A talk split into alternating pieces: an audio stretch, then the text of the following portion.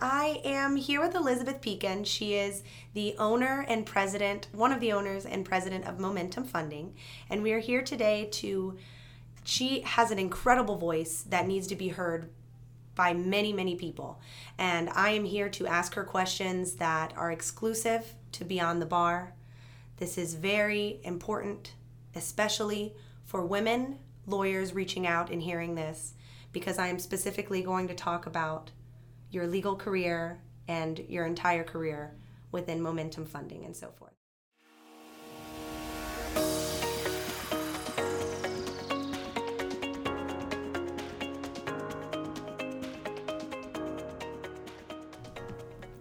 Hi, how are you, Elizabeth? I'm doing well, thanks. How are you? Good, good. Happy Tuesday. It's beautiful. We're here in Tampa, Florida, Clearwater, Florida.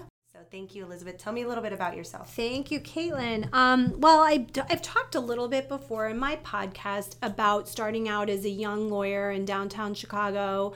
I was the only woman in the Industrial Commission, and I will not tell you how long ago it was because it was quite a long time ago and I was negotiating mostly with men and learned very early on in my career how to work together as a team instead of it being like a male female issue to negotiate cases and really work for the best interest of a client. Um, so I started out in downtown Chicago. I practiced workers' compensation law. And back then, there was no such thing as plaintiff funding, which is the business that we're in now and we were reached out every day by all of our clients can you please help me they would call me crying they're you know working they were fired from their job. They were fired from their job. They were you know desperate to get assistance. And i would spend part of my day every single day making sure that these people were taken care of. So i was calling their landlord. I was calling while I'm trying to practice law, I'm sitting there trying to help these clients with a lifeline, with some money. And ethically, lawyers were barred from giving clients money. And this is before plaintiff funding was even an idea. And so, when approached a few years later about the concept of funding, plaintiff funding, I jumped on that immediately with the idea that if somebody had given my client a lifeline, I would have been so happy to have that. And as an attorney, you're always in business nobody teaches us a big thing that we talk about is no one really teaches us in law school how to run a business yet you're forced into this role of having to produce and get business. And even as a young lawyer in downtown chicago at 26 years old i was being incentivized to bring in business and no one had taught me how to do that. So that combined with um, you know being an attorney and and having to sell for that when we were approached and with the concept of plaintiff funding and the idea of being able to start a business, I was excited about the opportunity and really then moved from being an attorney into business, starting the company Oasis Financial 18 years ago, growing that into a large business, and then sitting out on a non compete and starting Momentum seven, six and a half years ago. That's incredible. That's incredible. So that's a capsule of of how it got how I got started in the industry. So, given given your career, it's been incredible with with funding and the funding company. So so forth, you were with Oasis, and then now you started Momentum. What would you say is the biggest difference between the two, and what do you think makes Momentum different and sets us aside? Well, I think what was fun for us in business, and I encourage any lawyers or anyone out there who wants to start a company to do this. We were given 15 months of a non compete to sit and think about everything we did in the past and how we wanted to change the industry or take what we learned and what we liked about our former business and then convert it into a new business. So, the first thing I would say is we were different because we were given the time to not only sit and think, which a lot of people are so busy doing, doing, and they never really have time to sit and strategize and slow down and think if we could do this business but make some changes to it, do it differently, how would we change? And that's really where all of the ideas came in for momentum because we would sit and strategize. My business partner, Alyssa Moss, and I would sit and really spend time. If we could do it all over again, make it even better, what would we do? And That's really how we came up with a business to business model where we were going to only market and talk to plaintiff attorneys and target the audience, right? It's about really working with people you know and trust, building the trust, building your business with people you want to work with. And we tailor the entire business model for momentum on a B to B, business to business concept. And then spent a lot of time having fun with the marketing and the creative and everything that we needed to make us really stand out in an industry that has a lot of competition. It didn't at the beginning, but it really does now. And what I think is exciting is we can take what we learned as business owners and entrepreneurs and really help law firms. What I'm finding now in the industry is that the business of practicing law has become so challenging and that attorneys would just want to be lawyers. Yet they're forced into a situation where they can't just practice law, they have to run a business. And that's a challenge. And that's something I love to talk about and help people with. And piggybacking off of that, that was incredible. Piggybacking off of that work life balance, discussing that work life balance, how would you? I mean, you are a mom, you are a fiance, you are a business owner. I mean, you are running around, you're my mentor, you're like my mom, you're I mean, you're doing a million things all the time. What are you doing? What would you like to give the platform of what you're doing to help out that work life right. balance because clearly you figured it out. Well, during it's funny that you say that and thank you for all these nice things you're saying, but I think during the pandemic also just like when we sat out on the non-compete, the pandemic time frame, the 2 months of sitting home and thinking gave me time to realize that I actually wasn't so good at it. I was writing a book about how to do it all how to multitask as a mother and a business owner. And what I realized is I didn't have that piece figured out. And the time that we were sitting home really gave me time to think about all of the multitasking and the strategies that I was giving to other working parents about how to do it all. And what I concluded is that it's impossible. And so I'm here to tell you that I'm a failure at the balance piece. It is not easy. But I think what I've learned through all of it is that it is okay to not have that figured out. It's okay to make mistakes. It's okay to be imperfect. There's some days I'm a great businesswoman and not as there for my, you know, teenage kids. There's other days that I'm feeling like I'm the mom and getting trampled on and not doing a great job at work because I'm, you know, very committed to the kid. So it's a balancing act and it's juggling and it's okay to be not okay and that's yeah that's definitely something that i've learned um, i saw one of those memes on facebook or social media about not feeling the pressure during the time we were all home to do everything and create write a book at the time you know they said it's okay to just do nothing it's okay that your body and your mind are telling you you need a break and so i think being able to carve time out get rid of your phone i think that would be my biggest um, advice for anybody who's trying to balance work and home life. Set boundaries. When you come home at night, don't check your email. Have a have a um, hard stop at the time that you want to shut it off. That's another that was, pointer. That was great. So going forward, positivity. You were one of the most positive people I know, and so that I think ties into your work life balance. What would you say is your drive every day to turn sometimes negative situations positive and what drives you and give an example of that if oh, you can. You're really you're, you're getting in there. Okay. We're getting the real Elizabeth Pekin. I love it. If you've been to my momentum office in Boca, you will see phrases all over the walls and actually I think we have them in the Tampa office as well that say make it happen. And that really came from the positivity and the way that I, I run a business, the way I run my life in the idea that if you really want something badly enough, you just need to make it happen. Some of the employees would come in and have ideas can we do this? Can we do this? And I would say yes. And I would say, you go make it happen. And what do you need from me in order to accomplish that? And if you run your life the same way that we talk about this in business, it's the glass half full. And some people, I've learned, I read a book about this recently. Some people are just wired to think in a more negative way but those people too can really it's it's a work in progress every day cuz everybody has problems. Everybody wakes up and just has a list of things that aren't going to go their way and it's how do you turn that around to really focus? And I think one of the things is being present. If you're thinking someone said if you worry you're anxious. If you're dep- or if you're worrying you're anxious. If you're worrying about what's happening in the future. If you're depressed you're living in the past. And when you're at peace you're in the present. And i try to live every single day in the present in the moment and that really helps with positivity so Incredible.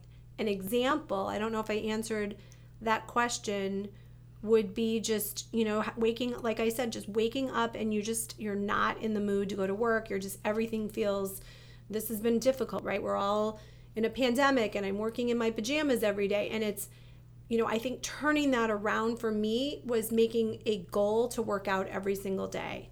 Take a walk. I bought a bike. Do something physical in the morning so that when you wake up and your mindset is a little more negative it changes that whole day around and that was something that I did to really help have a positive day. I love that. I, I love that. I actually have a um, positivity uh, that I want to bring up to your attention. When when you had told me I had a an, a hacker, we all have those email hacker, and it blasted out to all my accounts, and I was like, "Oh my goodness, all my accounts have this, Elizabeth. I'm gonna lose all of my business." And she goes, "Think of it as another touch," and I just all of all of my anxiety and stress automatically calmed down and I was like, that's the positivity because negativity crumbles empires and positivity builds them. And it's work. I mean, it is. it's a lot of work. No, I easy, right? Caffeine helps. Caffeine is definitely something that helps.